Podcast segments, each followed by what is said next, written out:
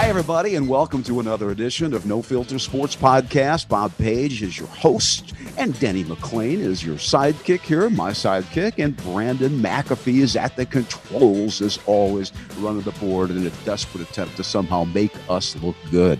So, uh, as we record this Thursday morning, big news is just breaking and hasn't formally been announced yet, and that would be Urban Meyer going to Jacksonville and taking that uh, the head coaching job there. So we're going to talk about that a little bit later in the show.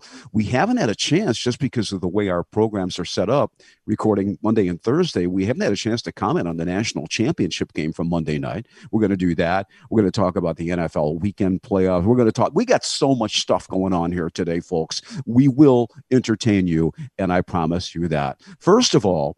This is a big story that I mean, this, this would have, have dominated the all of the sports pages everywhere today and all the talk shows had it not been for the Urban Meyer breaking story. And that is that malcontent James Harden has gotten his wish. The inmates continue to run the asylum in professional sports.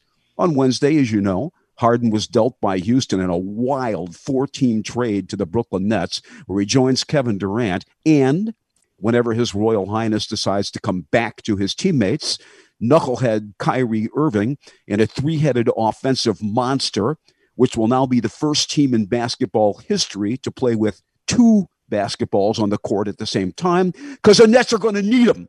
Harden forced his own trade to Brooklyn. And boys, I got a lot more, but I'll let you chime in now. Well, let me, and, and, I'll make it short. What is the problem with Harden? I don't understand it. First of all, everybody's a team player. When you, as soon as the ball starts bouncing between the lines, all the nickel dime BS is supposed to be put out of the way. But the way this kid, yeah, the way this kid is acting, he wouldn't make a pimple on a real t- team guy's ass. I mean, that's how bad it is, and he's getting a lot of bad publicity. Although in the NBA, I, I'm not sure if there's so much hoopla that uh, people really care. You but say I, team guy, Denny. You say team guy after the Rockets' second consecutive blowout loss to the Lakers just Tuesday night. Yeah. Harden said his team publicly just wasn't good enough, wasn't close to being as good as the elite teams, adding that he didn't believe his Rockets could improve enough to be a contender. The quote was, I love this city. I literally have done everything that I can. I mean, this situation is crazy. It's something that I don't think can be well, fixed. You know what? So the Rockets, the Rockets were so angry with him that he went public with this. They told him to stay away from practice the next day as they worked out a deal to get his sorry, selfish ass out of there. I, I just can't get over it. The, the player, the money, the whole thing. I mean, he's he's a legend already where he is, and he just I, I just don't get it. When is enough enough? What's he making? Forty million a year, thirty-five million a year, something like that. Dollars A year. It's a monster number. Right. And, and, and, and Denny, Denny, what, what was it. yeah, well, Denny, what was what was James Harden doing to make things better in that last game I mentioned? He shot five for 16 and yeah. he scored all of 16 points. As I said on the last show here, Rockets legend Calvin Murphy, not realizing his mic was open as one of the team's broadcasters, right. accused Harden of quitting after another recent game. How about this stuff, Brandon? Well, James Harden has uh, never been known to play defense as it is, so a lot of people said he quit long, long, long time ago, but he is very gifted offensively. Now, what I don't get is he already had Kevin Durant and Russell Westbrook together when they were in OKC. That was a big three, but it blew yeah. up. Why? Because they all wanted the ball. They all wanted the, to be the superstar. So they is all that went. What their, this is all about? The ball. Well, they all went. I think Harden wants to win. I think he really does want to win, and he figured he couldn't in Houston. He doesn't want to leave the league and go into the Basketball Hall of Fame, which he will someday, as a loser. I think, don't you, Brandon, that that's part of it, a big part of it? Well, maybe. And, and right now, the Brooklyn Nets are set up to be big winners. I mean, Kevin Durant, yeah. when healthy, know. may be the best player in the league. A lot of people would argue that would be James Harden as well. But now you put those two, they're reunited in Brooklyn here. And then they also have Kyrie Irving, who's won a championship. He's been known to be a very good complementary player to superstars like he was with LeBron James in Cleveland. But is Kyrie Irving going to show up anytime? He's taking what Yeah, five games it's- off. yeah. It's the weirdest thing because here Kyrie Irving, who's already been kind of a weirdo in this league, he's a big flat Earth guy. I don't know why he does that stuff, but I don't believe that he believes the Earth is flat. Well, think he still came out publicly and said Yeah, it. He's just But here he's he a is. loose cannon. He's The on a leave of absence cannon. right now because he's been so affected by these Capitol riots in Washington D.C. So he says. Yet he's showing up to birthday parties and stuff like yes, that. And so video of that last week. Yeah, so so people the, so the, the highlights of the trade found ex-Michigan star Caris LeVert winding up in Indiana. Now this kid plays hard, and he's a terrific player. He's been great picking up the slack in Brooklyn without Irving. And former National College Player of the Year Victor Oladipo of the Indiana Hoosiers is going from the Indiana Pacers to Houston, which also gets a whopping four future first round picks. So the odds are they won't be very high. So who got the best of the deal? Usually the team that gets the best player, which you'd have to say is Harden. But again, is this guy a winner? I focus on him every time I watch him play, which is a lot. He's a ball hog, makes steals. Brandon just said the truth. He is not a solid fundamental defensive player. If the Nets win an NBA title, well, then the proof's in the pudding. But if Houston drafts wisely over the next few years and with Oladipo, who is a great defensive player and team player, this is going to be interesting to watch, isn't it? Well, we're giving him an awful lot of attention here this morning for a guy that uh, doesn't Danny, want to a play. story. Well, I- I, can understand, but I mean, we're 10 minutes into the show and we're still talking. all right. Okay. So let's move on to another subject. but, subject. but all I right? mean, And this, this this, is, guy this guy may need just a, uh, a a basketball team by himself. Send him to Europe. Let him play by himself. See if he Oh, can play five that. guys at once. You know, they'd love that. So anyway, uh, more NBA games being canceled every night. Yep, two more on night. Wednesday night.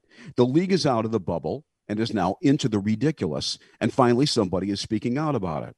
With the NBA implementing stricter health and safety guidelines amid this breakout of positive COVID tests and close contacts, here comes Okie City guard George Hill, veteran player and a good player. He's questioning some of the logic behind the protocols. After a game the other night, Hill said, we want to play the game, but I don't understand some of the rules. We can sweat 48 minutes with a guy right next to us, but we can't talk to them afterwards. It makes no sense. End quote. So, within the enhanced rules, pregame and postgame interactions with opposing players are limited to only elbow or fist bumps. Extending socializing to be avoided, which means you can't talk to you guys, former teammates or friends, after a game, previously a standard. And Danny and Brandon, did you see this in the new guidelines? Hotel rooms are now closed off to non team guests on the road. Nobody else has said this, so Right. I'm going to say it right now. That means no more groupies. No, Movement of players and mean you no can't bring a girl up to your room. You can't bring them up to your room, Danny. Bob, they'll figure out how. okay, fine. All right, they'll figure out. I can guarantee you one thing in this world they will still be able to find whatever it is. They will find it, whatever you want to Yeah. call it. They will. co- It sounds they like Right, you're well versed in athletes finding a way to get some uh, women in their hotel rooms, Well, Denny. he, he was. I've read a lot McLain. of books. he was Denny McLain at his prime. Now, come on. Now, so it, it, this gets this gets even more ridiculous. So, movement of players and staff is limited on the road. All right, and then Wednesday came down further rules until at least January 26th. Players, coaches, and team staff members. You ready for this? I'm, you, did you see this? They're required to remain at home quarantined in their houses in their home markets unless they're attending team related activities or exercising. So think about this, all you folks listening out there. You guys are all, all working, you have bosses. Your employer tells you that you cannot go out of your own house on your own time when you're away from work, huh? How Well, they much have money re- am I making at this Yeah, point? How well, much yeah. money am I making? That's a good point. Are they going to have rent a cops outside every NBA player's house and coach's house to make sure they continue in quarantine? For 20, Uh, 30 million a year, I'll let them, I- I'll I pay for it. guess. Well, if it's if it's of, of your own volition, Denny, I, yeah, sure, that's Yeah, fine. But I mean, your it- employer's telling you on your own spare time you got to stay in your own house. So you know what he'll this is Bob. This is just one year of this silliness. Uh, Not Yeah, silliness. you're We're right. trying to protect people. yeah, you think you're right. and, and this is just one year. Let us get through what's going on right now with the injections, and let's see how quick that they, according to Mr. Biden, Mr. Biden is going to absolutely dump the vaccines in, and they're not going to be uh, put out one at a time anymore. They're coming with big planes and big trucks. So Okay. if that's the case, we're going to see a little bit of progress more quickly than than we thought we were going Okay. to because the start was terrible. Okay, and, now, David, think, and they're picking it up now. Think about this as George Hill closes his comments. Yeah. He said, I'm a grown man. I'm going to do what I want to do. If I want to go see my family, I'm going to see my family. They can't tell me I got to stay in my room or stay home. And then he says, Here's the point, Denny. If this is that serious, then maybe we shouldn't be playing. It's a good Should they point. be playing? Well, maybe they don't want to. If he doesn't want to play, he doesn't have to play, and he can still get the paid. league shouldn't be playing, is what he's saying. Well, I no, I understand that, but if he doesn't listen, the rules weren't only put in there to protect him, or the uh, it's pr- put in to protect everybody in the league. You know, like you talked about earlier. Good point you made. Everybody's sweating on each other.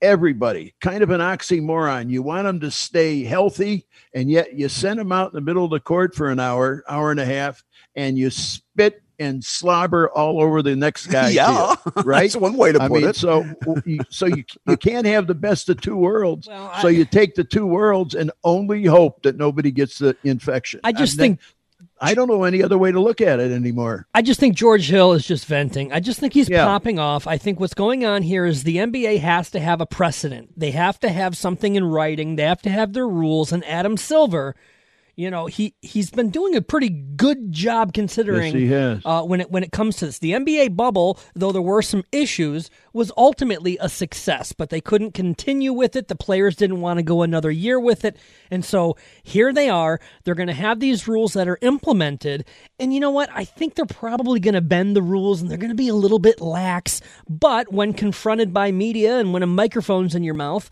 Yeah. George Hill is going to pretty much just say, "I'm not a baby. I'll do whatever I want." So Yeah, I, I don't blame him. So Friday night's Pistons game against the uh, Washington basketball team. We do not want to offend Wizards anywhere around the globe. There's already been a COVID postponement because Washington couldn't field the NBA minimum eight guys to play. I mean, they're going to start going out to neighborhood rec leagues and signing ex college players pretty soon. why eight? Why does it have to be eight? Why can't you have six or seven? You got to have eight. four. You got to have eight guys. How to come? play. Why? There's only Well, five on the because court. it's, a, it's a, because it's a long, hard forty-eight minute game. Come on, man. well, I mean, you can't, you can't you can't play forty-eight minutes in an NBA game. You have to have substitutes. well, you know what though?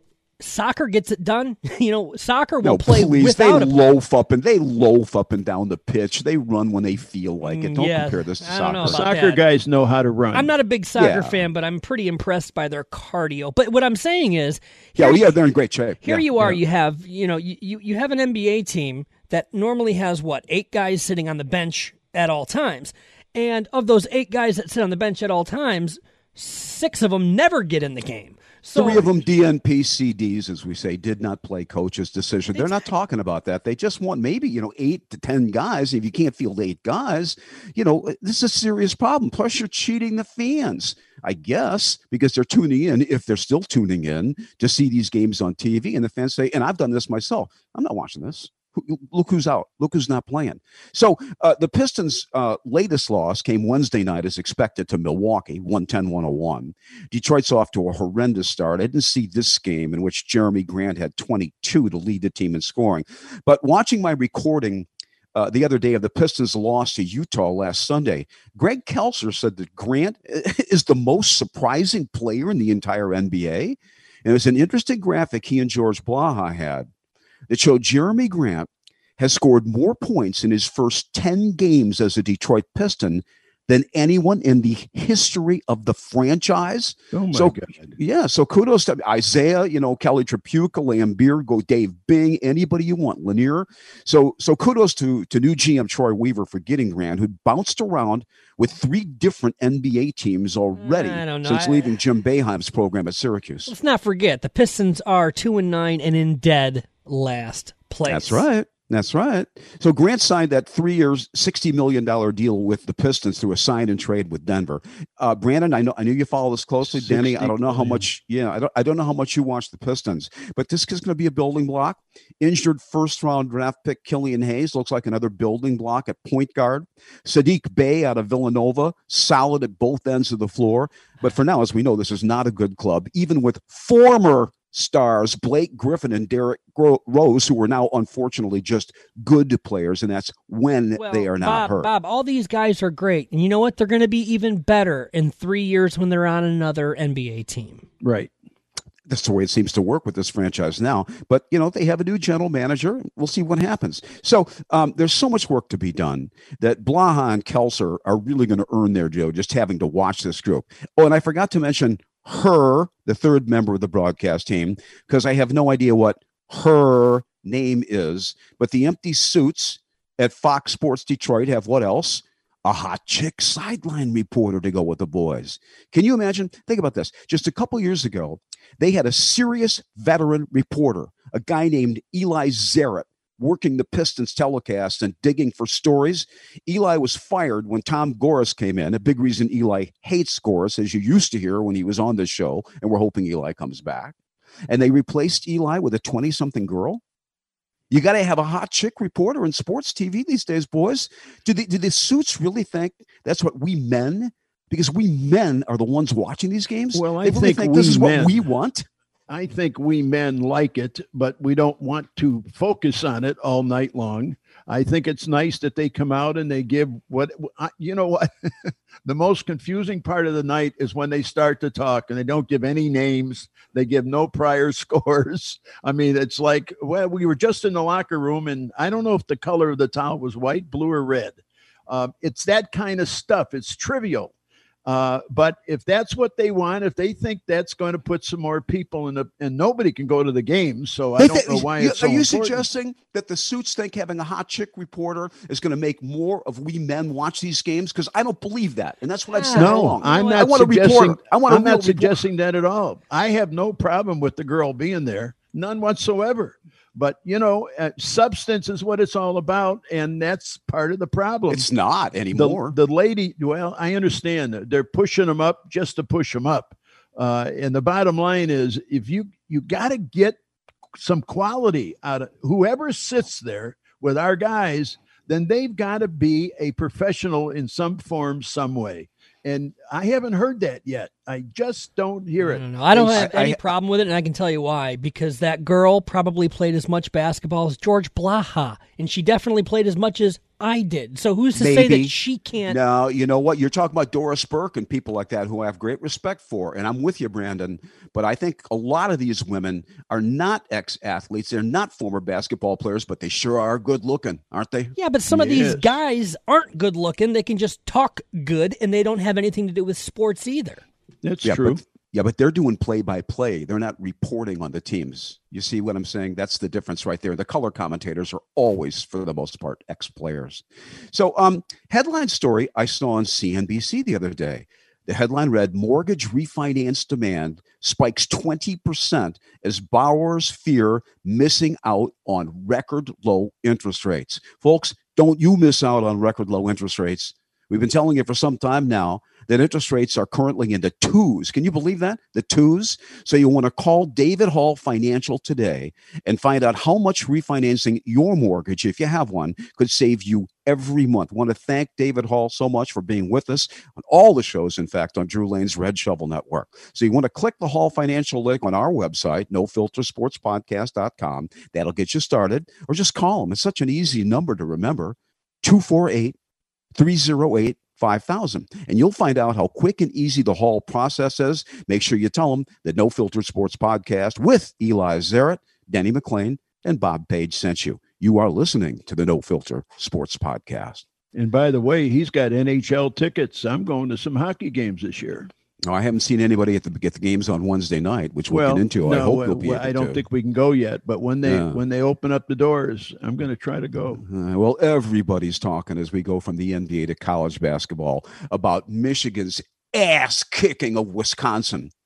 Did you watch that game? I hope you did. I don't. Yeah, I, I, I don't want to miss. I watched the second half. It I don't was want a to. I don't want to miss a game that the University of Michigan plays. I never do anyway, for that matter. But 77-54, the final score. It wasn't even close to what this game was all about. As Michigan improved to eleven and zero, they were up. As you saw, if all you watched Yeah. was the second half, they were up by forty at the midway point of the second half against an Yeah. outstanding top 10 national team. Michigan was on a 43 to 6 run at one point. And shockingly, think about this. They got very little out of Hunter Dickinson, almost nothing out of Hunter in the first half of the game as Wisconsin basically shut him down. Wisconsin basically shut him down. So um, we're singing Juwan's praises on the last show, as is everybody. And it seems one of the reasons for U of M's success this year is downright Tom Izzo esque. I mean, only Tom would do something like this. They're running a practice drill in Ann Arbor called the Hunger Games, apparently named after these popular novels and movies in which people are forced to fight to the death until one is left standing. So Isaiah Livers, they asked him about it the other day in the, in the newspapers in Detroit, and he said, We don't have any fouls, there's no calls, there's no out of bounds. You're fighting for rebounds. You're fighting for loose balls. You're fighting for every bucket you get. Obviously, after we go back and watch the film, we say, well, that's a foul or that's a foul. But we are competing. And I'm a little surprised by this because you think it would lead to fights in practice. Bob, and maybe it do you- has. Bob, could you please explain to me what you're talking about? Please. Okay. Do I have to go back and do that whole thing again? I think I Brandon just, I just understands. want to know where They're running going. drills in practice with no holds barred at the University of Michigan. These kids play as hard as they want, hard all the time. They hack each other. They do whatever. There are no calls. It's like Tom Izzo's rebounding drills at Michigan State, And which the is why State has traditionally been one of the top rebounding teams in Now, is country. that is that because they're trying to teach them how to stay away from fouls? toughen them up, toughen them up, make them play hard, I- make I them can play that. tough. I can and that's what that. they're doing. I mean, it's what they're doing. So maybe they have had fights in Ann Arbor. I don't know if Juwan has uh, open practices, but now here's the kicker: Michigan's next game, COVID permitting, Yeah. is at Minnesota on Saturday, whose asses the Wolverines also just kicked in Ann them, Arbor. yeah. But the Gophers are going to be really ready. I mean, they're a good club. They're a top twenty team too. Could this be Michigan's first loss Saturday? No, I'm if telling you, I, I, you heard me say this earlier. I think they're going all the way this year. Uh, For some reason, Undefeated? I had that feeling early, really early, because, and the reason I liked it, uh, these guys were all a bunch of fast kids and they were big. They were really big and big wins in college. And uh, just sit back. I, you know, they could go 88 and 0. I'm telling you, they're that good this year. Well, I'll tell you what, the next ass kicking coming up, Yeah. we were all hoping it wasn't going to be Thursday night as we tape this tonight with Michigan State playing at Iowa. We were all thinking it was going to be a beatdown, but we got our wish. It isn't because that game has already been canceled due to Oh, really? sudden COVID issues in the Hmm. Michigan State program. Now, Tom, you know, already had COVID. He did have some symptoms with it, but of course he recovered. And now Tom Izzo's son, Steven, who's on the team, is among the Michigan State players who was Right. tested positive. They're saying because of this, Michigan State probably won't be able to play its game after this, which would be back in East Lansing Sunday afternoon, scheduled for national TV against Indiana. What re- a kerfuffle. Yeah, they're required to do a little bit of quarantine now, right? Be- before they can play yeah, again. yeah. It's just the whole thing is just utterly amazing. Yeah. Um, let's go to college football. And as I mentioned at the top of the program, as you listen to this, uh, I think the deal has already been announced that Urban Meyer, uh, who won three national titles as a college head coach with different head coaching jobs, he job hopped left and right, is now the head coach of the Jacksonville Jaguars. You guys want to take it away with us? Go ahead. Did he uh did he take the job already? It's not Well, finalized. Jenny, we're yet. recording this Thursday morning. By the time people hear it, as I said, yes, he probably It's would not have taken the job. finalized yet, but it's been speculated over the last few days, and today it's really ramped up. A lot of people knew that Urban Meyer was assembling a team in the uh, Yeah. in in the event that he was to get a interview with either the Chargers or the Jaguars, and it seems the Jaguars are the ones with the most interest. So he has put together the coordinators he wants. Uh, he, he he looks like he does want to go back to Florida where he thrived in college, and you know what? He's going to be off to a good start. He's going to get the number one overall pick. He's going to have a ton of other first round picks for all the trades that the Jaguars made, including like uh, Ramsey over to the Rams and stuff like that. And then additionally, well, I'll give you that. I'll give you that specifically. They've got eleven total picks 11 in the upcoming picks. draft, yeah. besides Holy Trevor cow. Lawrence, seemingly the franchise quarterback. And Brandon, they've got hundred million dollars in salary cap space to attract a lot of other people as well. So they don't have a GM in sports. You hire the GM first, of course, then the coach. But the GM of this team anyway is going to be meddling owner Shahid Khan, Yeah. the Pakistani-born billionaire who now thinks he's some kind of a football expert, as we He talked does. about in the last show. he's going to exert control over the Jags roster. So you look at a situation where Urban Meyer has no NFL experience. A big part of all of their success, including the great Nick Saban, is recruiting. But you can't recruit your own players anymore. How did Nick Saban do with the Dolphins? He got his butt out of there real fast because he couldn't win in the NFL because he had to take what what what what what, what came to him in the at him, draft. yeah. Yeah. So now Meyer's, 56 years old. Think about this. He announced in December of 2018 that he was stepping down from Ohio State because he already had health issues. He said he had a heart attack. Yeah. And he spent most of that season in pain on the sidelines because of what turned out to be what medical people called an arachnoid cyst, not a heart attack, which caused him aggressive headaches throughout the year. Headaches? You're in the office at five in the morning every day, and you're getting out as an NFL head coach at 10 o'clock at night, sometimes sleeping headaches. on your couch, Yeah. and you're dealing with a meddling owner like this? Why, well, not only that, not only a meddling owner, but you got meddling players now. I mean, it's uh, Sure. talking to the kids in college is a whole lot different than a guy making forty million dollars a year. yeah. I mean, eh, like like we've always said, the inmates are running the facilities now. And so um, after he left Ohio State, uh, Meyer spoke really skeptically about ever going to the NFL. His record in Columbus was 83 and 9 in seven years. Not okay. bad. And, and how about this for a Big Ten conference record? 54 and 4. And so Meyer said at that time, Meyer said at that time, quote, I could never work at a place. I see some of these guys' records because the NFL is so evenly matched. Some of these guys, their record is 74 and 58. I could never do that. End quote. Well, I think we haven't we actually seen more uh, failure. Failure may be too strong of a word, but guys who didn't get it when they first went to the uh, NFL didn't didn't we see more of that than we did guys have great successes? I mean, th- listen, the NFL is a step faster. It's like A ball, double A, triple A, major league. Once you get to the big one, man, you better keep up with the big boys and you better work twice as hard as you did to get there once you get there. And he So, doesn't uh, need the money. I just don't understand this. I Nick Saban earned his lesson. And how about Saban? He won his Monday night. Again, this is the way our shows are set up to record. As I said earlier, we, we- Right. it killed us that we couldn't talk about the game on Tuesday, but we don't record the show then. He's now won seven national titles, Denny. Yep. Seven national titles. Okay, and a 52 to 24 victory. And you know, the game was held down here in South Florida, where I'm speaking to you from where I live.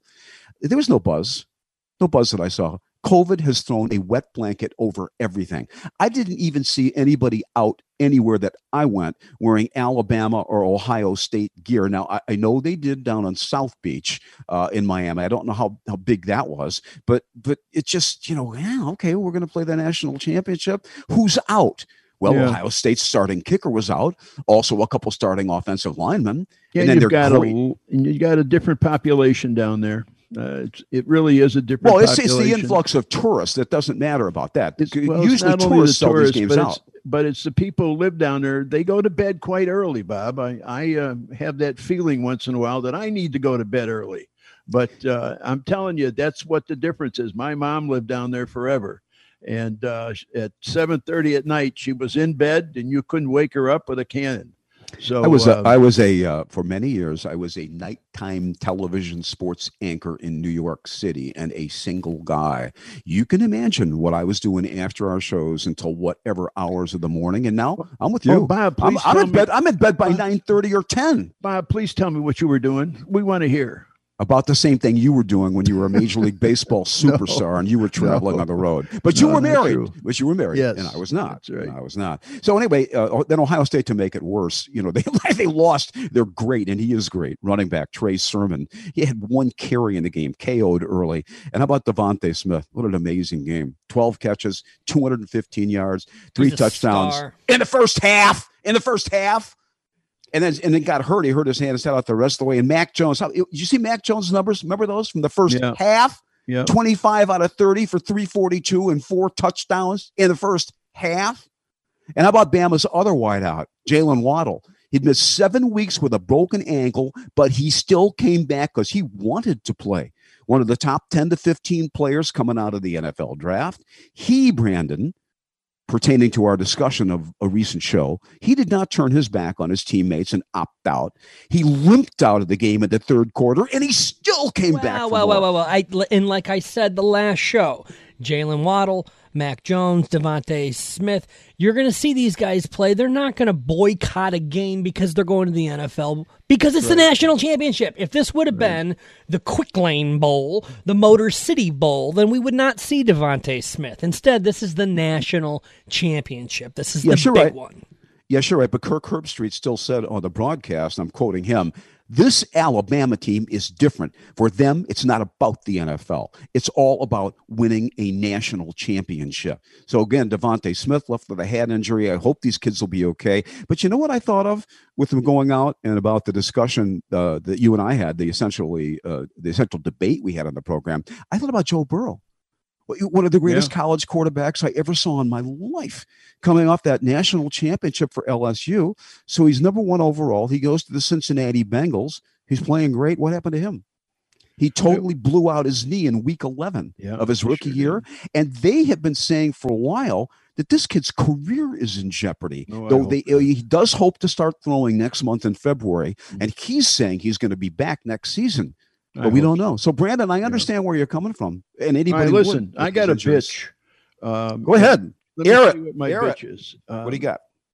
these kids who go to college, and I know this is a special year, I've said that myself, but these kids that are taking the, you know, there's door number one, door number two, door number three, door number four. And what they're doing is they're using the colleges to pick the one they want, and they're visiting everybody and everything. They've committed to other schools, and then they change their mind after a month or so. Uh, one kid is Brandon Jennings. He flipped his commitment from Michigan to Maryland and signed with the Terrapins. Jennings ranked as the number 109 overall prospect nationally. Uh, his composite rankings were the newest Wolverines pledge after committing in October. And just days later, he's on his way to the Terrapins. I think they should only get one bump to go somewhere else. Yeah. These some of these kids are going in two, three. Somebody went uh, down south four places a long time ago, and uh, boy, I tell you, they are. If they can abuse, they will abuse. You make it a great point. I was going to bring this up on the show, and I don't know if you saw this. This Right. is uh, about the head coach of the Florida Gators. Yeah. Dan Mullen is now saying he's going to walk away. He's told NFL teams he's interested in making the jump to the pros. Mm. He's had a tumultuous season. I mean, Florida's been on NCAA probation, uh, all kinds of stuff going on, reprimanded by the Southeast Conference for his role in a benches clearing fight. But it's not just that. He's saying what you're saying, Denny. The landscape in college football is changing. The Yeah. transfer portal. So, in the case of the the great academic universities, like Michigan, for instance, you're kissing the asses of 17 year old kids, their parents and advisors, to please accept a full scholarship to the U of M, to Stanford, to Northwestern, to Cal Berkeley, to Duke, and other places. Then, if you get them through all your hard work, but the kids don't play as much as they want to their Right. freshman year, you have to re recruit them each season to get them to stay. Yeah. I, I thought the, the one biggest mistake college has ever made, and I know everybody, listen, freedom is freedom, and that's all you can really say about it, and we're all entitled to it. But boy, I thought, uh, I have always thought that playing college ball in some sports, it's a privilege, it's not an entitlement. And uh, man, I, I would hope that one day they could have gone, they can't now, but they could have gone back and required the kids to stay in school at least two years, possibly three. Who knows? But uh, I thought that was the biggest mistake colleges made, and I guess it's all about money when it really. It's all about COVID too, and I think when this crisis is over and it will end, they're, going to change. Hope. Yeah, I was um, really happy to see uh, um, on Wednesday night that Michigan announced it's hired its all-time leading rusher Mike Hart back. He's going to coach the team's running backs uh, under Jim Harbaugh next year. Uh, such a great Michigan man, and Mike Hart belongs in Ann Arbor. But in our news of the weird department, did you see this? Ex-Michigan coach Rich Rodriguez, who was not a Michigan man, never should have left West Virginia, never should have come to Ann Arbor. He was just hired. Did you see what his new job is? No. He's going to be the offensive coordinator at Louisiana Monroe. How far the high and mighty have mm-hmm. fallen. But I will you, say one thing. I spent five years in Louisiana, and I got to tell you something. They are just as excited about Louisiana Monroe as they are with LSU. Uh, yeah. the, these are people that are a little oh, goofy down there. They oh, they that. have a great time. They they start the the picnic on Thursday, and that picnic don't get over till Tuesday. well, mean, so uh, why, why did why would Rich Rod do this seemingly know. embarrassing mode? Oh, I'll tell you. I'll tell you why. I'll tell you why he doesn't need a job. He's got millions. I'll tell you why. Because oh, as does? Bill Parcells once said, how pithy and how true is this? As Bill Parcells once said, coaches coach. Yeah. This year's College Football Hall of Fame inductees were announced Monday, headed by Bobby Stoops and Carson Palmer, who won the Heisman at USC in 2002. I don't know why he had to wait this long. And there's always a long list for the College Hall. We're not going to get into it here. No players with any Michigan ties. But I got a kick out of seeing Harris Barton's name on it. Remember Harris Barton? What a great offensive tackle he was on the Joe Montana, Steve Young, Jerry Rice 49ers. And I recall reading years ago about the time the Niners were playing a big game against the Philadelphia Eagles, and Harris Barton was matched up against the great Reggie White in his prime as a defensive lineman, and he held Reggie completely at bay. Reggie didn't say a word until finally, in the second half of the game, Reggie said to Harris Barton, Hey, you know what, Barton? You're having a hell of a game against me here today. Have you accepted Jesus Christ as your personal savior? Harris mm. Barton looked at him and said, Reggie, I'm Jewish and he said, and he said Reggie White never said another word to him the rest of the game. Eli and I, uh, Eli, one quick story about Reggie. Yeah. Eli and I had an opportunity to interview him on a Thursday or a Friday. I don't forget what day of the week it was. And we made arrangements to go up to the suite that he had. He was there to promote a product and he was there to promote the football team and all kinds of things he was in town for. And we spent a couple of hours with him. All we did for two hours, solid two hours, was laugh. He told one story after another. And every time we try to ans- ask a question, he said, No, no, I got one more. I'm going to tell you about that guy now. Wait a minute. Hang on a minute. So for two hours, we were entertained like the high hell. It was unbelievable. Well, folks, this is your big moment of every show we do in the pro football season. It's time for you to get the pen and paper ready because after we come back in a moment, Denny McLain is going to give you his picks on all the big weekend playoff games. You bet the opposite way and you clean up. And speaking of money, we want you to let Luke Nowacki of Pinnacle Wealth Strategies help you plan for your future family obligations and your retirement. He's got a great track, uh, track record of success. He's got decades of experience, and Luke wants to create a custom solution for you or your business. And it ain't going to cost you anything to talk to him. Here's what you do you call Luke Nowacki at 248 663 4748, and he's going to set up a complimentary consultation for you. You'll listen to what he says, you'll tell him how you feel, and then if you feel comfortable, you'll let Luke do his thing. He's going to lay out a plan that's going to fit your individual financial needs. He's ethical. I said he's knowledgeable. Luke Nowacki at Pinnacle Wealth Strategies. The number to call again is 248 663 4748. And Luke's advisory services are offered through Royal Alliance Associates. You're listening to the No Filter Sports Podcast. Okay, boys, as promised. Now, we did some of this on um, Monday. I think, as regular listeners know, I, I've never in my career made picks on games. You know why? Because I don't know. I don't have a clue. I don't know what's going to happen. No, I got a you, clue. No, you and Brandon follow this. wrong. Okay, you and Brandon think you got a clue, and I know Brandon's a, is a fantasy football player, so he follows the NFL much more closely than either the two of us do. So here we go, boys. Let's do the NFL divisional round. Bob, let's start know, at the very Bob, beginning. Bob, You know, I spent about, you won't believe it, because I got nothing else to do on a Sunday morning, but I'll spend three or four hours Really? rating the games. Really? Yeah, absolutely. I, I Huh. enjoy it. It's got nothing to do with winning.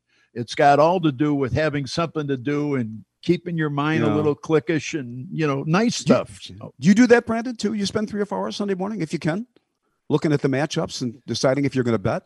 No, no, no, not at all. No, I'm I'm more.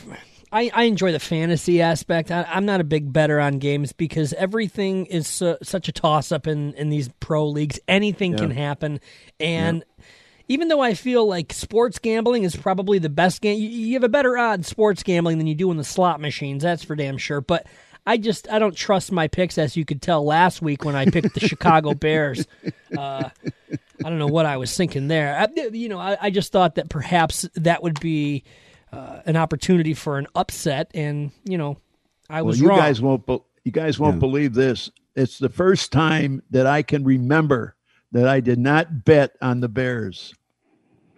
Well, they That is gamble. ga- You know, such an gamblers say they love guys like you because if you're betting on your hometown team, your favorite team, You which the killed. Bears are for you, you're betting not with your mind, you're betting with your heart. That's Right. what they say, and Absolutely. they love to take action on you guys because they think you're suckers. And But- I'm one of them guys. But I got to tell you, I got to tell you, if I was going to make a bet, it would be for the very first game of the weekend, which is the Rams at the Packers. And to tell you the truth, I'll take the Packers all day long. And all the, day. the Rams are sense, beat, the Rams are beat up. Their quarterback has a Yeah. hurt thumb. Their best defensive player has hurt ribs. Their best wide receiver hurt something. Cooper Kupp. I don't know what's wrong with him. Meanwhile, you have a fresh and healthy Green Bay Packers team that just had last week off. If you really take a look at the Packers over the course of the season, they were phenomenal. They got beat bad once by Tom Brady and the Bucks, but the other the other loss was you know an overtime loss against the Colts.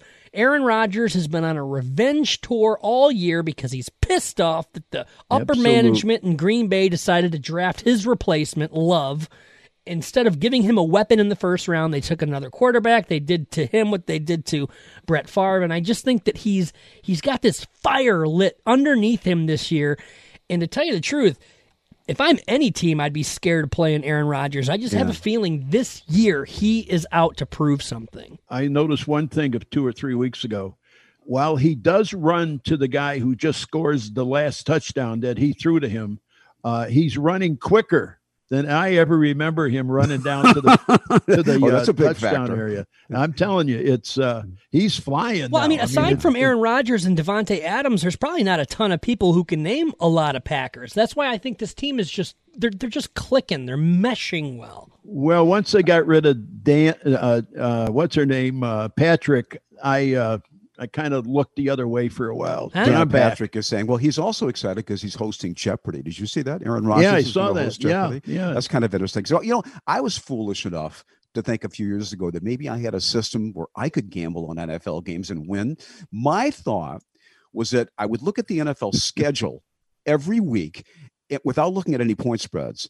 And I would make my own line on the games. Okay. Then I would go check the actual Vegas line on the games. And they're, you know, they're usually well in Pretty line. close. Yeah. And if if if if one of the lines was like what I thought was a mistake, a flaw in the line, as they say, like maybe a four point different or something like that, those are the games I would bet. Now I didn't actually bet on the games, but I kept track of it, and of course I would have lost my ass doing that too.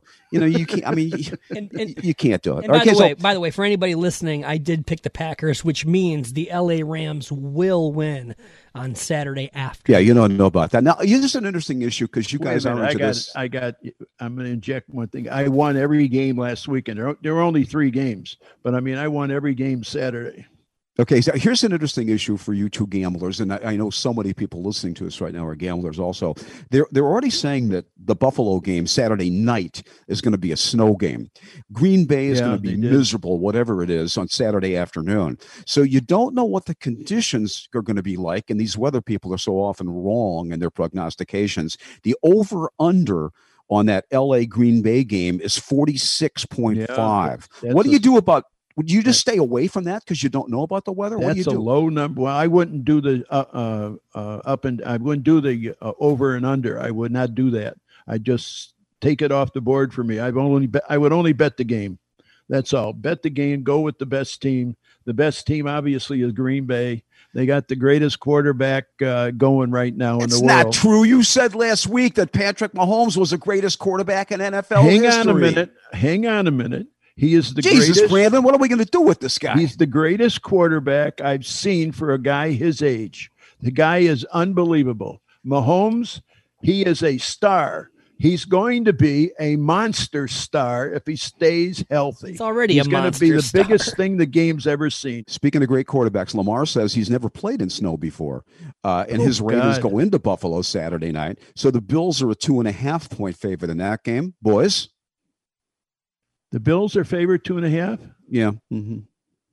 I think they're going to. That's Cleveland, right? They're playing Cleveland. No, they're no, playing no, I just said they're playing Baltimore. Oh, Baltimore. I'm listen sorry. to what I'm saying, damn it. well, You're I supposed to don't listen have to the me. I don't have the teams in front of me. You you pulled something out on me. I wasn't ready.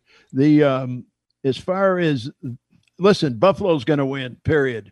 I uh I was not impressed with uh uh, uh Baltimore. Baltimore last weekend at all. I thought they were lucky to win the ball game.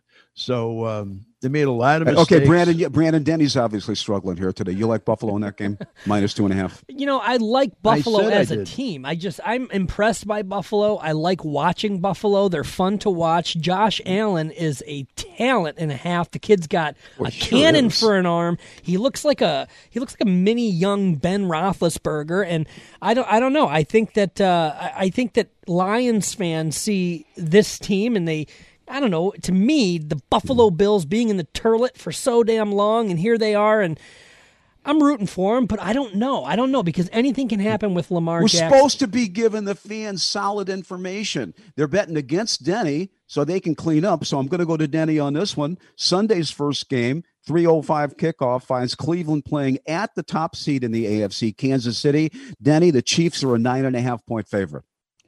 It's not enough. It's uh, Okay. I, I just believe that they'll blow him out. I mean, th- this is Right. what this kid lives for: to be the star, the star of stars, and he's going to have a chance to be the biggest star in the world Sunday afternoon. All right, and back to this uh, the to the Sunday game, the second game of the doubleheader on Sunday. Back to the NFC. That's Tampa at New Orleans. The Saints a three and a half point favorite in that one. Boy, you know, I got problems with this one. I because I'm a big Tom Brady fan. Uh, but I like the guy at New Orleans. He's uh, he's as good as the game's ever seen. My God, he's passed for over eighty thousand yards.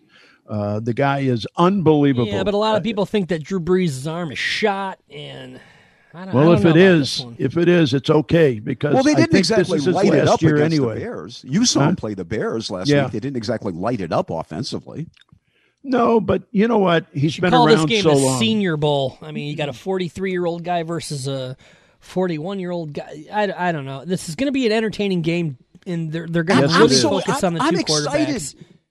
In the middle of these COVID times, I don't have to watch six games this weekend. I watch a manageable four, and I'm going to watch all four, and I'm excited. We need something to take our mind off the awful things going on in this world today. Not to mention Washington, not to mention the impeachment proceedings, not to mention everything else. So, um, there's a pretty crazy story out of Green Bay where Jared Veldheer is about to make National Football League history. 33 years old. I think most of you have heard of him at least. Veteran offensive tackle. He signed with the Packers just for this game. And just days after he started at left tackle for the Colts in their game last weekend against Buffalo. So Veldheer would be the first player in NFL history to play postseason games for two different playoff teams in the same year. Okay. Now, what's our angle? I know you want our angle on this, and you may not know this. I did. Jared Veldheer's from Grand Rapids. He graduated from Forest, Forest Hills High School, Forest Hills Northern in 2005, and he played college football at Hillsdale. On the last show, I told the story of Ravens two time Pro Bowl linebacker Matthew Judon of West Bloomfield High School, who mm-hmm. played his college football at Grand Valley. So you think either of these NFL veteran standouts could have started at Michigan or Michigan State? I, I guess you, you can't find everybody. Some players are late bloomers. On other guys, the big boys just plain blow it. But now here's Allen Robinson of Denny's beloved Bears. I don't know, Denny, if you even knew this. You know, he went to Orchard Lake St. Mary's. He's Yeah. a Detroit kid. Yeah. He was not unrecruited by the two major Michigan universities. He just wanted to go to Penn State. Right. And now he told reporters on Monday, a day after your beloved Bears were eliminated in that loss to New Orleans, that the Bears had a year to sign him to an extension. They didn't do it. So he's out of there. He only caught 102 passes for Chicago this past year. I year. know. I know. We're going to miss him. It just, NHL, at times it makes no sense what they do in Chicago. Yeah. I understand. Uh, the NHL opened on Wednesday night. Uh, the Wings kick off, or as you listen to this, they kicked off their season at home versus Carolina Thursday night. And I'm also excited about that, if not many others of you people are out there. And yet I spent a moment um, reading ESPN's preseason look at the league yesterday. You know, they rank the teams top to bottom, 1 through 31, with defending cup champion Tampa Bay still getting their top slot and still getting the last spot the very bottom at 31 in the National Hockey League. That's right. For the second straight year, the Detroit Red Wings. Oh, no, boy. I have no idea how Jeff Blashill has survived this long. He just doesn't seem like much of a motivator to me. I cannot believe he would survive a disastrous year coming up if the Wings are going to be as bad as so many people think they will be. But now they have a formal leader. Finally, what were they waiting for? Dylan Larkin has been named captain, the Detroit native and former University of Michigan standout who grew up with the Wings, knows the tradition, knows how proud a franchise this is, and he wants to win. They said they should have done it before this, and Dylan is going to be pissed. I guarantee you that so many hockey people think now so little of what is his team. Brandon, you're a big Wings guy, I know. Well, it's a bummer, you know. I mean, we got used to 20 years of great hockey team, and now they've been in the dumpster for a few seasons now. But I think if you take a look at every single one of the four major sports teams in Detroit, I think the Red Wings are still the one that's closest to turning things around. Absolutely. And I think that they could they could really surprise a lot of people. If you look if you're following any of the prospects, all these kids are really lighting it up across the pond. They're doing well in juniors, but those kids are likely still a couple of years away. They're not even going to bring Moritz Seider over here yet. He's still going to play over in Europe this year, and I'm very anxious to see what he looks like. He sounds like he's going to be a terrific young defenseman. Yeah, but we're going to be able to see like Zadina. I mean, we're going to there there are going to be some young guys that we get to see. We're and, and obviously Zadina's on the number two line right now. Yeah, yeah, yeah. And the number one line is going to be Bertuzzi, Mantha, and Larkin. Yep. So that's Yep. that's that's going to be a decent line here. Uh, we got to go to uh, to uh, our, No, we our listeners in Toledo, Denny. We got to say goodbye to them. and All you can say, say goodbye whatever to you want when we come back. Hello, Toledo. So we want to Goodbye, thank Toledo. all you guys for hanging with us down in Toledo. Yeah, really a good joy to have you with us on the program. And you've been listening. You can log on to our website and hear the rest of the show now. You won't regret it. You've been listening to the No Filter Sports Podcast. Go ahead, Denny. What were you going to say? Now, l- let me say one thing, and this will be quick. Uh, Steve Yzerman is a winner, always been a winner, knows the game, knows everything about the game.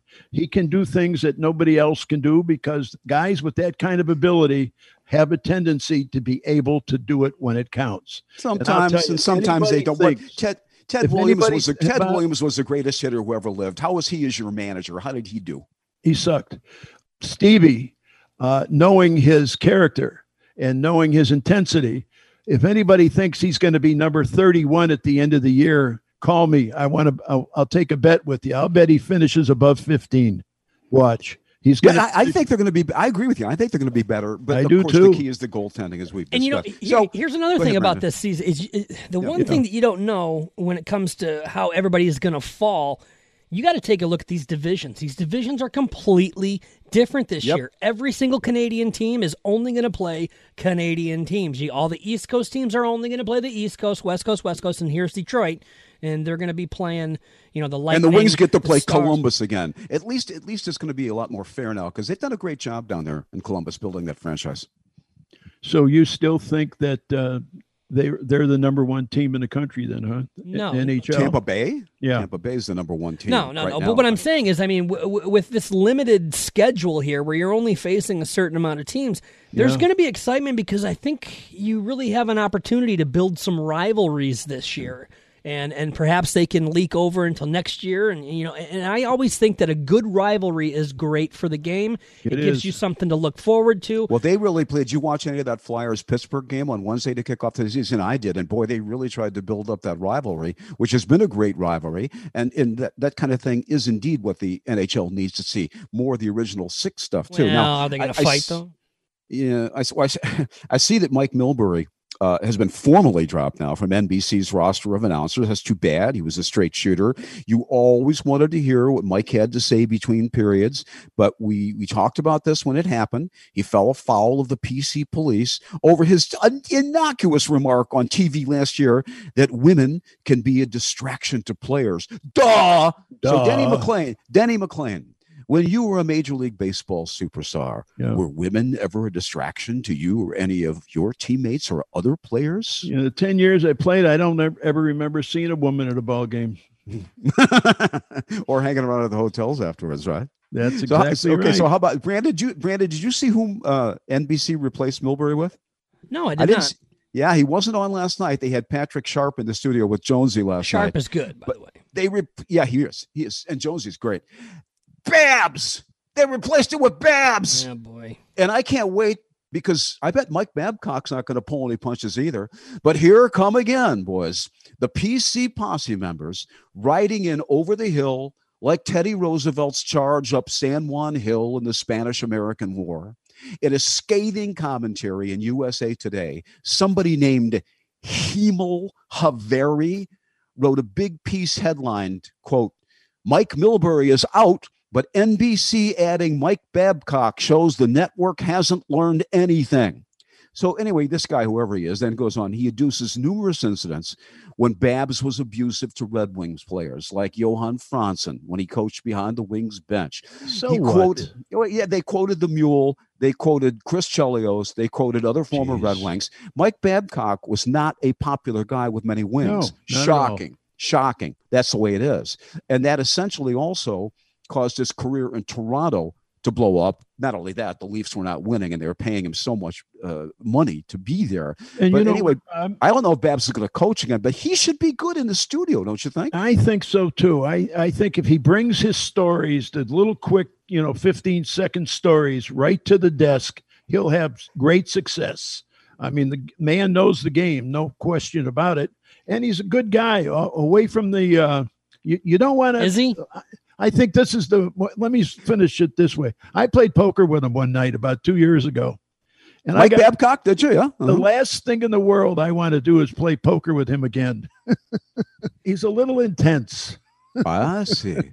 And did he treat you well? Was he nice to you? Yeah, he... sure. But he's, he's a, nice. guy. I've met Babs a couple. He's a nice guy. Two, I mean, sure. he really is. It, but away from what? the ice, I wouldn't when want to play for him. When he's working, when he's working, he's working. You can't sure. bother him when he's working.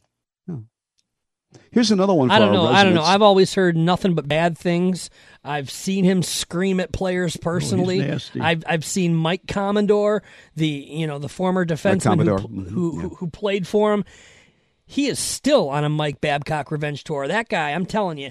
I know. He is yeah. always going off on him. He hates him. I don't think that Mike Babcock is really well liked, and well, I'll, t- I'll tell you this. I spent I spent one year in New York City because that was what it was, uh, covering Mike Keenan when he was head coach uh, of the New York Rangers. I was in the same building at MSG Network, and Keenan is the same way. Players hated him. We talked to Windsor native Tim Kerr, what a great player Timmy was with the Philadelphia Flyers, and Keenan coached there. He'll tell you stories, and so many other guys will tell you stories. Billy Martin was the same guy, the same way. Guys hated playing for Billy Martin for the most part you know, but they get results. Well, one at thing least about in the Billy, short term. Hang on a minute. One thing about Billy, he had 50% who liked him and 50% who hated him.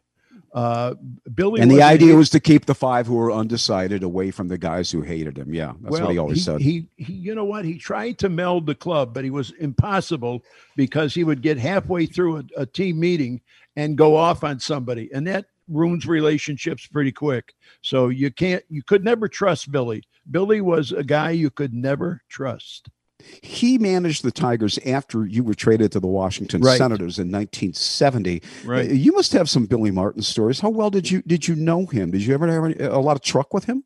I had a number of shows with him. Did you ever um, get in a um, fist fight with him? No, I never. No had fist fights with I Billy, was, huh? I, I, I had I was at the uh, bar the night that the fight took place, and uh, Lindell's see, with Dave I, Boswell. Yeah, I didn't see anybody throw any punches. I was looking. Well, the they did it in the alley, supposedly. Well, uh, listen, there were 50 people outside. Th- that alley really stretched down the street eventually because everybody come out of the bar to see oh, is that right? who the yeah. hell was going to hurt anybody. Uh huh. Yeah, I, I mean, yeah, and I and I'm still surprised that uh, the pitcher for the Twins didn't break his leg or his arm or something because Billy got him pretty good. I mean, he's he, a tough little sob. let me tell you something about SOB. Billy. Billy will always throw the first punch. Yep. Yep. He is something. Yep. He was something. So um, you've heard Denny talk many times about what he does or what he did before this COVID nightmare. And let's go to all these card shows. He there there he plays the role of Denny McLain and he signs yeah. autographs and so on and so forth. What you might not know about Denny is that when Denny goes to these shows, he's also a memorabilia dealer. So he will take things and sell them to you, or he will buy things from you. So uh, we had a big story in sports collecting just Wednesday. Denny, yeah. I, I, just couldn't believe this. The Mickey Mantle card, 52 Topps, shattered a, only a five month old record for the highest selling sports card of all time. It sold for $5.2 million. That sounded crazy to me. $5.2 million. I, uh, I can't equate it. I mean, I, I, I will say one thing. About a year and a half ago, the cards in the g- game of baseball all of a sudden regain their value. The whole business right now, with everybody going through the COVID thing, is the baseball cards. And the better those cards are, the more money they're worth. And they don't have to be signed, Bob. Nobody has to sign that these can cards. take away from the value of a baseball card if it's personally signed. The card itself. That's exactly right. The card well, itself. Yeah.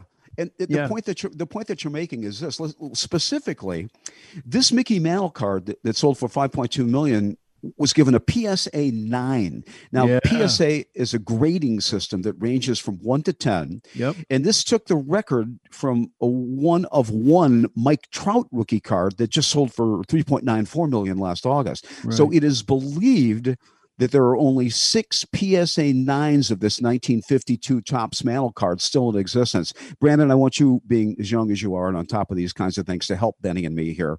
This card was bought by Rob what is his name? Gaug Goff.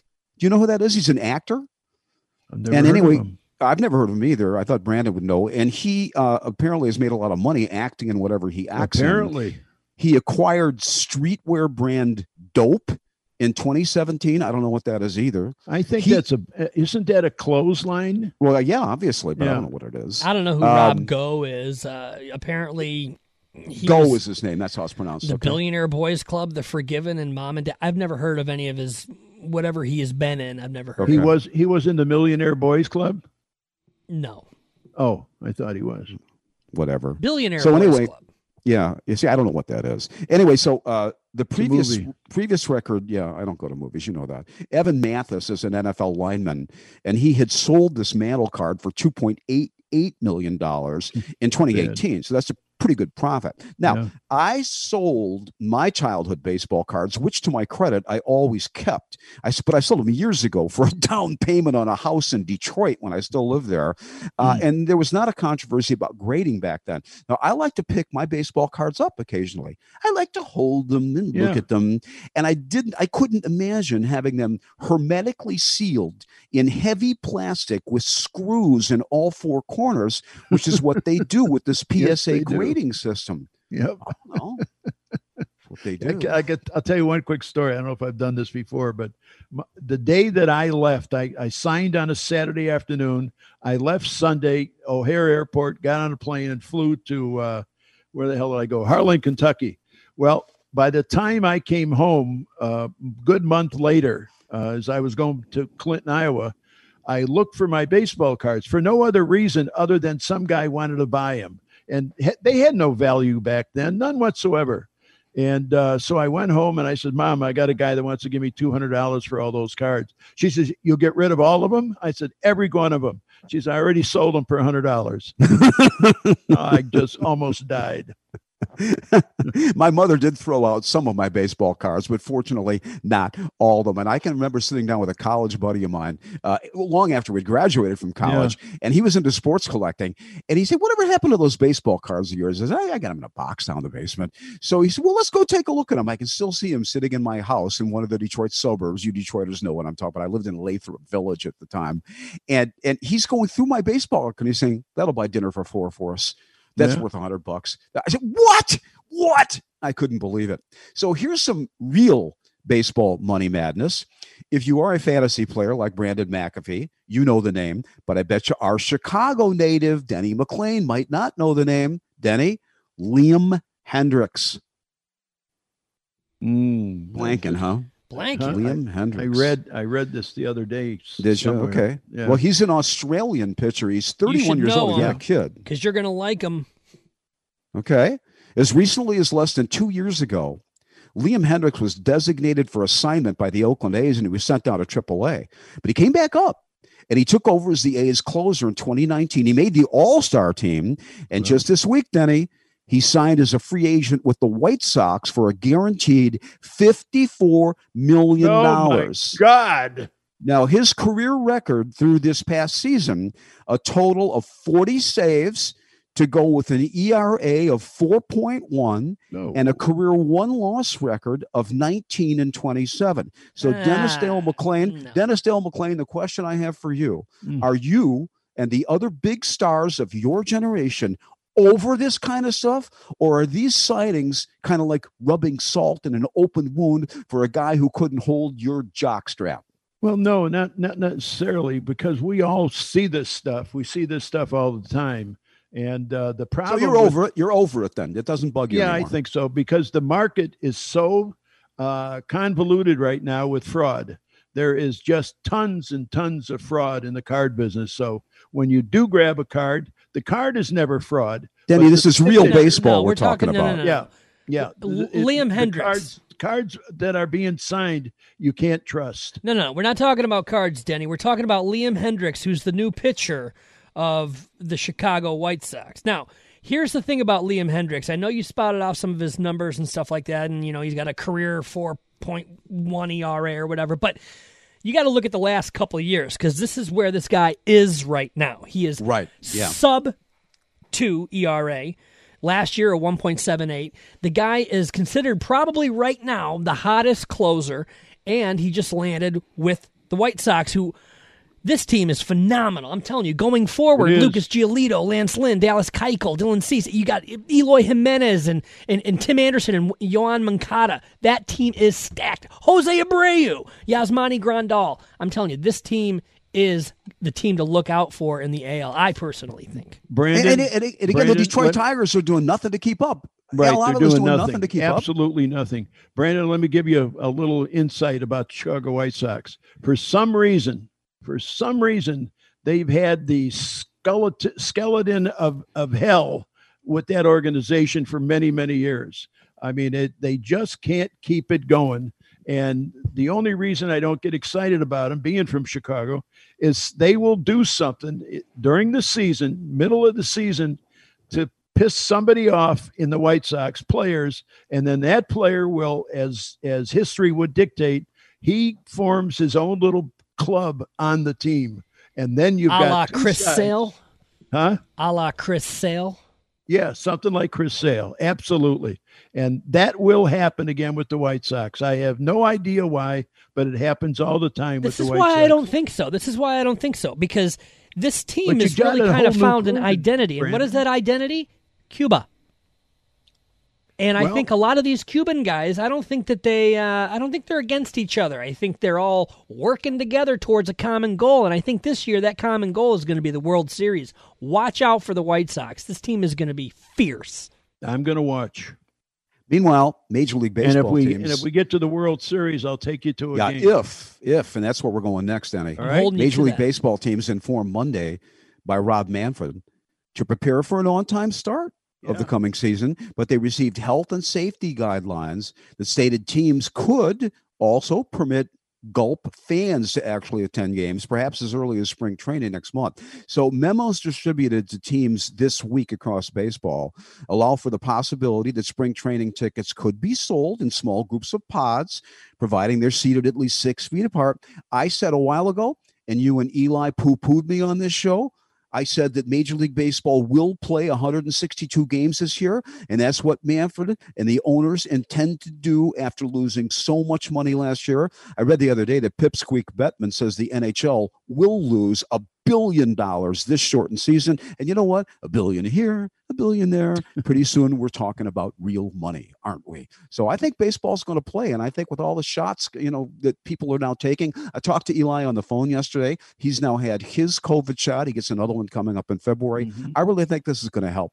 I think it's going to yeah, help. I do too. The other thing, and, too, and, MLB has also announced, in the wake of the attack on our nation's capital last week, instigated in part by Mr. Trump, MLB says it will no longer contribute to political candidates. Yeah. Since the 2016 election cycle, the league's PAC, league has its own PAC, the Office yeah, of the Commissioner of, of Major League Baseball Political Action Committee, They've donated nothing according to baseball money standards. Seven hundred thousand. Yeah, exactly. Six hundred and seventy thousand dollars to House and Senate candidates.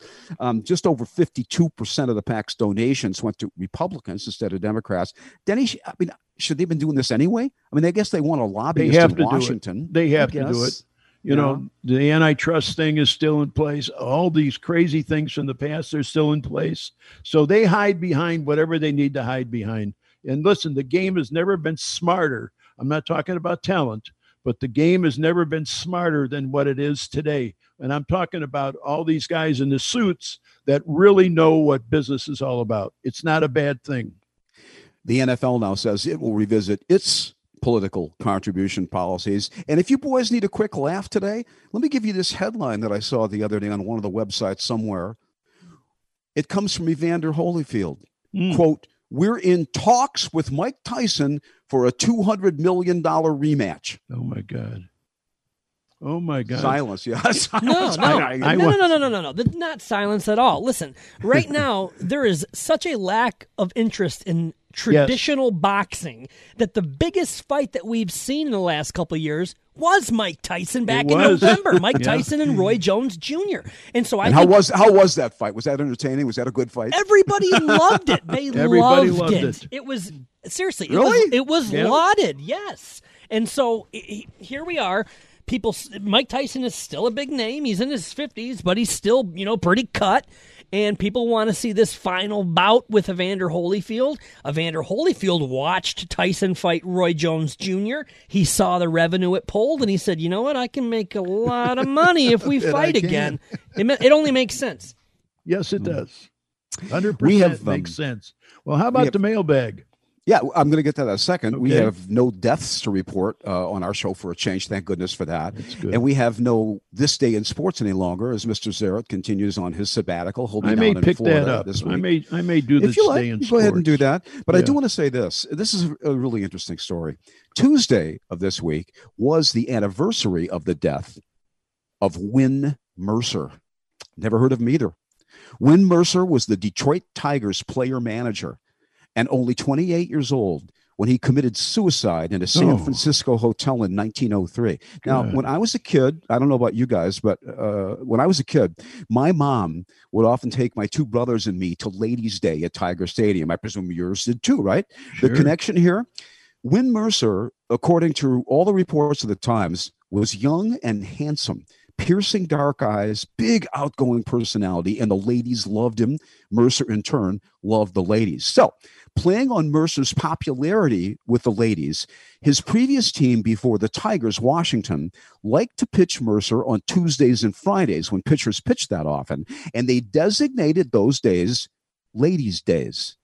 So on one ladies' day game in 1897, it ended in disaster when women rioted and charged a field because umpire Bill Carpenter had ejected Mercer. According to reports, an army of angry females poured out of the stands.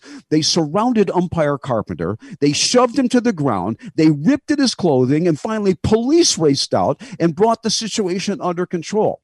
While we know that Win Mercer put a tube in his mouth in his hotel room and inhaled poison illuminating gas to kill oh, himself. To this day, to this day, Despite many theories about why Win Mercer committed suicide, there has never been a consensus in what has to be the strangest episode in Detroit Tigers history. We never got an explanation, huh? And they got several, but no, none of hmm. them that made any sense to a lot of people. So we're going to the mailbag now. The three of us have been talking for long enough, damn it. We want to hear what you think about all of this stuff. I want to remind you that you can tweet us at MU2Denny. You can tweet me at Bob Page Sports. Brandon, you want to give me your Twitter address? I don't see you responding to a lot of people. Nope. At producer, right? Yeah, but it's spelled dumb and it's a dumb name. And you know what? I don't care about Twitter. So if you want to follow me, you can find me. If not, whatever. I'm not going to give up. All right. Eli Zaret didn't care about Twitter either. I still enjoy it, actually, and I'm glad you guys, you and actually, it was Drew Lane and Eli who got me on Twitter. Uh, it's pretty vile at times. But. It can be, but I don't it see can a lot be. of that stuff. I like I like my Twitter followers. They're, they're, they're, they're very good, and a lot of them are very smart and very interesting. So, anyway, uh, among the tweets on our segment about the Jim Harbaugh contract extension, uh, we had the other day with veteran University of Michigan reporter, podcaster Michael Spath. Dechamp Green wrote, I hope you have Michael back. I have to say, shockingly, that the University of Michigan brand is severely tarnished. Who would have thought it? You guys mentioned Jim Harbaugh's lack of personality. It's a huge detriment to the Michigan program. The press, players, recruits, fans, they all see it and they all feel it. Now, the green in his Twitter handle here is for Michigan State. He is a greenie, and Michigan fans may accuse him of bias, but guys, I think he's right. I think the Michigan brand has been tarnished. Oh, I do too. I do too. I mean, I, Harbaugh did nothing to promote it, nothing, nothing good. I mean, you know, and then refusing to really give good explanations at press conferences. I mean, that's one way you bail yourself out. Be kind, be uh, sensitive to everybody around you during that press conference for 15 or 20 minutes. Anybody can do 20 minutes, anybody. And uh, he just takes this I'm rough, I'm ready, I'm a fighter you know, be careful what you ask me. That it's so uh, you know though. It, but the weird thing is though is if you ask former Wolverine players, everybody seems to be, you know, impressed by the fact that Jim Harbaugh has brought back a Michigan pedigree. I don't see it. I don't see it in the victories. To me, Michigan's a basketball school. Well, it is right look, now. They're going to be number one in the right country. Now, but this is going to change. I mean, sports right now. How about in the last twenty years? Who's been better? The last 20 years. 20 years is a long time. Yeah, and Michigan I, has gone I, to I the, the, the basketball team has gone to the national championship. You make it a good point, Brandon. But the football I can't, team you know, I can't argue with you about it. that. And and they're and they're not very many universities who can say that. The University of Florida happens to be one of them, with, with basketball and football being so good. Michigan State, certainly, to a degree, under Mark Dantonio, to go with Tom Izzo. But that's a hard thing to do because you get a reputation sometimes. Well, that's just a basketball school. You don't want to go there. That's just a football school. Well, look at look at Duke. Everybody thinks Duke is basketball. nothing but a basketball. North and Carolina, is, nothing but part. you know. Yeah, yeah. So, um, about my comments on the Red Wings goaltending situation being a big question mark this year, Greg Gainer responded. Jonathan Bernier is just a placeholder until they get somebody else in the draft or via free agency in years to come. And the same with Thomas Greiss. Detroit has only nine players signed for the 21 22 season. So there's going to be a lot of turnover the next few years. I trust Stevie Yzerman more than any other general manager president in Detroit sports circles. You can also call us and leave a message. Text us. The number to call is 760-89-BALLS. I don't know if I gave you this, but you can also email us at asknofilter at gmail.com or just go to our website. Rick, no last name, left this message. Hello, guys. Just want Eli to know that he will be missed. I hope during his time away, he is able to get adjusted to the life of a snowbird, during which time away, we can get back to our normal way of life with all this COVID crap. And Eli can someday come back to the show with a clear mind. Bob, keep up the good work doing all the heavy lifting. Denny, I hope you're doing well and getting adjusted to the changes in your life. And that leaves me with Brandon. Brandon, I've really enjoyed noticing you stepping up to the mic more often. Glad to hear your nuts dropped. Keep up the great work. That's You're an avid nice. listener. Brandon, what does that mean? I'm glad to hear your nuts dropped. I don't know. Let's move on. Okay, we'll do that. if That's what you like. A sensitive nerve, apparently, Rick's. I'll bring you some and Brandon, cashews. Brandon's got a big grin on his face right now, so there's something going on behind the scenes. I'm going to bring up some cashews. He'll take care of those here's- real quick.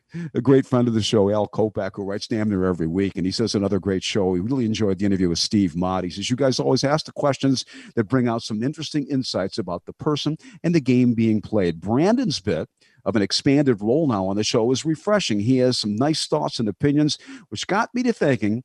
Other than letting you know when to say goodbye to the radio audience in Toledo, what are Brandon's other duties on the show? Well, Al, I'll tell you what his duties are cleaning up our mistakes. And we make a lot of them here. And we thank Brandon for all that he does. Paul Boxdance, I got your note. Wanted to get in touch with Ernie Whitt. I'll do the best I can to hook you guys up. 76089 balls. I mentioned the number to call. Uh, Larry Novick of Santa Cruz, Bob, California. Bob, one Yes, second. I got to be somewhere Sunday. Will this end soon? We're almost done. And now Okay. that Eli's not here, I thought I'd be free of somebody wetting his pants to get me out of the mailbag. Apparently not. The clone of Eli. about that. So Larry Novick again says, Gentlemen, I just finished reading When Lions Were King about the 1950s Detroit Lions, a book by Richard Bak. It's a great story about a great team, also a history of football. The author would be a great interview for your show. Th- Larry, thanks. I don't. I don't know about that book, and I wouldn't mind reading it What's because I just missed that. Well, Larry Novak, uh, Larry Oh. Novick was the writer, but the book again is called "When Lions Were King." When the Detroit Lions, along with the Browns, ironically, were the greatest franchise in all of professional football, and I just missed that. I think I started watching the Lions as a boy in Detroit about 1960, so I just missed that era. Here's a um. A friend of yours, Denny. I th- at least you know each other. I think Ty Emelander. Oh yeah, Uh, good he man. had an interesting thought on what he thinks is now a dangerous part of football. Ty wrote us, I could not agree with Denny more on the speed of the NFL game now. They should make them all actually wear heavy pads again. Everything in the NFL, to slow them down, is made to have athletes move with optimal speed on the playing surface. And go back to outside games where snow and rain can affect the speed of the game. But you know what? Uh, Ty says they would never consider that because the safety of the players is secondary to profit. But Ty, that's not true. Uh, the NFL now has all these rules that they do to protect quarterbacks and other players. They're trying to make the game safer because the players are so much faster, bigger, and stronger. And I must assume, if you're listening to this program, you're probably from Detroit, as I am. And so you also went to a ton of Lions games at Tiger Stadium, as I did. Ty, you remember what it was like sitting outside at Tiger Stadium in Lions games in November and December? Remember that? Those dome stadiums are great and they're built for the fans. Yeah, first of all, they are great. They're the best way to watch a ball game of any kind. And number two, Ty's from Grand Rapids, uh, been there forever, all of his entire life. So, and he's really a good man. The man goes out of his way for every charity in Michigan. Uh, he's unbelievable. Just one Glad of those people. Yeah, Glad, terrific. I'm glad to hear that. I don't know if we have one unnamed texter or several, but the one we have this week wrote, I can't believe I'm saying this, but I agree with Bob. Not only was Kirk Gibson a jerk, but I'll take it a step further. He was one of the most overrated Detroit Tigers ever. And he lists these numbers right here, Denny, with comments about Gibby. One, horrible fielder. Two, maybe the worst throwing arm in right field in my mm. lifetime. Then he goes on, couldn't touch left handed pitchers. Wasn't even in the top five players if you look at the 84 Tigers roster. Often injured. Fast, yes, but a below average base runner. He treated fans like dirt. And the worst MVP numbers ever, Darryl Strawberry was screwed that year. Brandon, he writes, don't fall for the legend. If you think I'm wrong, look at how many All Star games Gibby played in. He had a few clutch home runs, but he was never a Tiger great. Who wants to go first? I will. I'll go first because this is obviously in response to me telling Bob to stop telling that same story over and over and over and over. And it's because I don't like the story. That's pretty much it. Kirk Gibson has been a very good person to me personally. He's been a very good person to this network. And you know what? He was also a part of the last uh, championship team you know, here in Detroit for the, you know, when it comes to baseball. I don't care if you think that Darryl Strawberry got ripped off when, you know, when, when Gibby won the MVP in 88, he still won it. And you know what? It takes something special to hit those clutch home runs. Those are big home runs, the ones that you wouldn't forget. So, and he, you know, he was also in Okay, an MVP okay, conversation okay. I- more I than see- one I time. see where you're coming from. You know, in I see '84, uh-huh. he was, you know, he finished sixth in MVP voting. In '81, 12th. In, in '85, 18th. So As I said on the show the other day, it sounds like Gibby was your hero. Danny, what did you think? he wasn't of my hero, but he, I, I, I still respect the guy. Well, I respect Gibby. I mean, Gibby was uh, Gibby reminded me a little bit of me when I was younger. The intensity, uh, he was always ready to pull the trigger. Um, so for that reason alone, I, I respected him a lot. Uh, Whether I, I didn't have much of a relationship with him and many conversations with him, he was always always nice to me. No, no reason not to.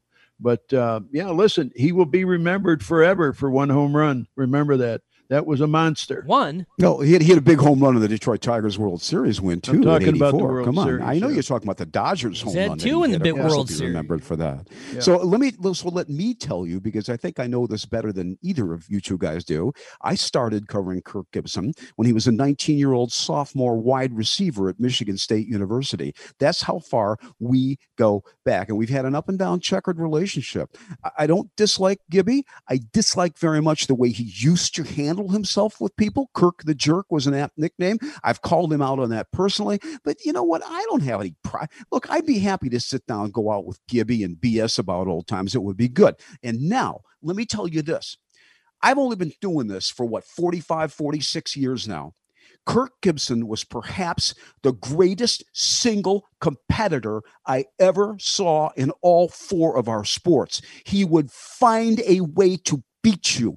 Gibby would look silly because he's not a baseball player, he's a football player. He'd look silly flailing away on his first three trips to the plate in the game, and then he would beat you and he would win the game on his last at bat. I have great respect, great respect for Kirk Gibson. Don't Bob, get it's me so wrong, boys. Clutch. disingenuous. It's so disingenuous. I can name 150 guys that are just as Better intense. competitors than Gibby? Absolutely, Everybody. Oh yeah, all American whiteout and let me football you, players. I don't think there's very many people who play in the major leagues that aren't as competitive as you can ever measure. Yep. When, when you get up there, man, you better be able to Yeah. play because you won't be there very Yeah, long. I'll tell you what then, and you tell me of those guys in baseball you're talking about, how many of them are going to go over the middle into traffic, knowing they're going to get their clocks cleaned and make a catch in a real big time football game? That was one swashbuckling MFer man. His football mentality is what separated Kirk Gibson from the guys in baseball you're talking about. And like I said, this this this comment came in response to me when you know Yeah. last week when I when I wanted Bob to stop uh, telling that story over and over so- and over and you over and stop over. Bringing it now up. we then. just I did it know the again. story. I'm just saying. that is what it's coming from. And, and and so this person obviously Kirk Gibson stole his girl back in high school or something and he's really upset about it. But going forward, Gibby's done good things. And lately, the Kirk Gibson Foundation for Parkinson's has done a lot. So I have his Right. Respect and I'm not going to talk about it. So him. good for Gibby. Right, and finally, uh, this is the last one, Denny. And then you can go to the bathroom, okay? And we'll be done until Monday. Uh, this is the second week in a row we've heard from Bill Newick. You know why? Because he brings up, often does interesting topics for us. So Bill writes this week Hi, Bob and Denny, longtime WJR radio personality and friend of Donald Trump, he writes. Frank Beckman is retiring after nearly 50 years on Detroit radio. I know that Beckman broadcast the Does University Trump of Michigan anything to do football games for many years. What's that? What does Donald What'd Trump have anything to do with it? Well, that's what he wrote, Brandon. I'm just quoting him, okay? Because if you, read the read, if you read the stories about Frank Beckman's retirement, he's a conservative radio news talk show host, and Sure. Donald Trump complimented him on his show a couple times. Okay. That's what that's about, okay? So that's what Bill Newick again wrote. So the, the point that I'm getting to here is uh, Bill quotes a Detroit Free Press article saying that Beckman was the only person to have broadcast. Think about this: all four Detroit major sports he did all four of the teams. He says, when, he asked, when did he broadcast the Tigers and who was his broadcast partner? Come on, his broadcast partner was our own Lary Sorensen. Beckman did the Tigers games for a number of years. And then, of course, he broadcast the Lions games, Wings, and Pistons. I don't think this Has- is true because yesterday I dug into this and we I found out that you know Ray Lane broadcast for all four at one point. Maybe he wasn't fully hired, know. but, but no, Ray Lane. 'Cause that's the que- that's the question he asked. So, I did Ray broadcast the Wings games? So you play by play guy on the Wings games? I'm at one not. time? I'm not aware of Ray broadcasting any Wings games, but the other three games he he certainly. Uh, He did the uh, Brand. Pistons Well- games. I don't remember Ray Lane on the Pistons Well- games. he filled boyhood. Bob. He filled in once in a while. That's, That's, what, what, I'm did. saying. So he at least filled in. Same thing with Matthew Shepard right now, the voice of the Tigers. Is he's done? He's had to have done every single sports team as well, in- Every. in, one way, shape, or form, because he's that- just been a that's good. I'm glad you guys mentioned that because I couldn't think of it. I'd like to hear from Shep whether he's done play by play of the other teams, the Wings and the Pistons. Definitely. Guys fill in for each other. That's all. I mean, that's what that's Okay. all. It's not like Maybe anybody signed a contract. Okay, maybe just that's what it is. a moment to Yeah. moment. And, and as far as commenting on Mr. Beckman himself, I, I hope I don't have a lot of enemies in this life. But Frank Beckman is one of them. I can't stand Frank Beckman, and Frank Beckman can't stand me. I have zero respect for Frank Beckman, and other than that, I'm going to take the high road, and that's all I'm going to say. Frank is a different kind of guy. Oh, Ladies he and gentlemen, we want you to have a great weekend, a great weekend, and party, And with that, party down, party down, like they used to say. but do it safely with your do it safely with your masks on. Don't be like those Alabama fans. Absolutely. Don't partying forget the down mask. without their drive mask, yeah. safely and stay out of everybody's way. Stay home. Thanks, Have everybody. Have a good day. Yeah, have Thank a you, good Brandon. Bye bye.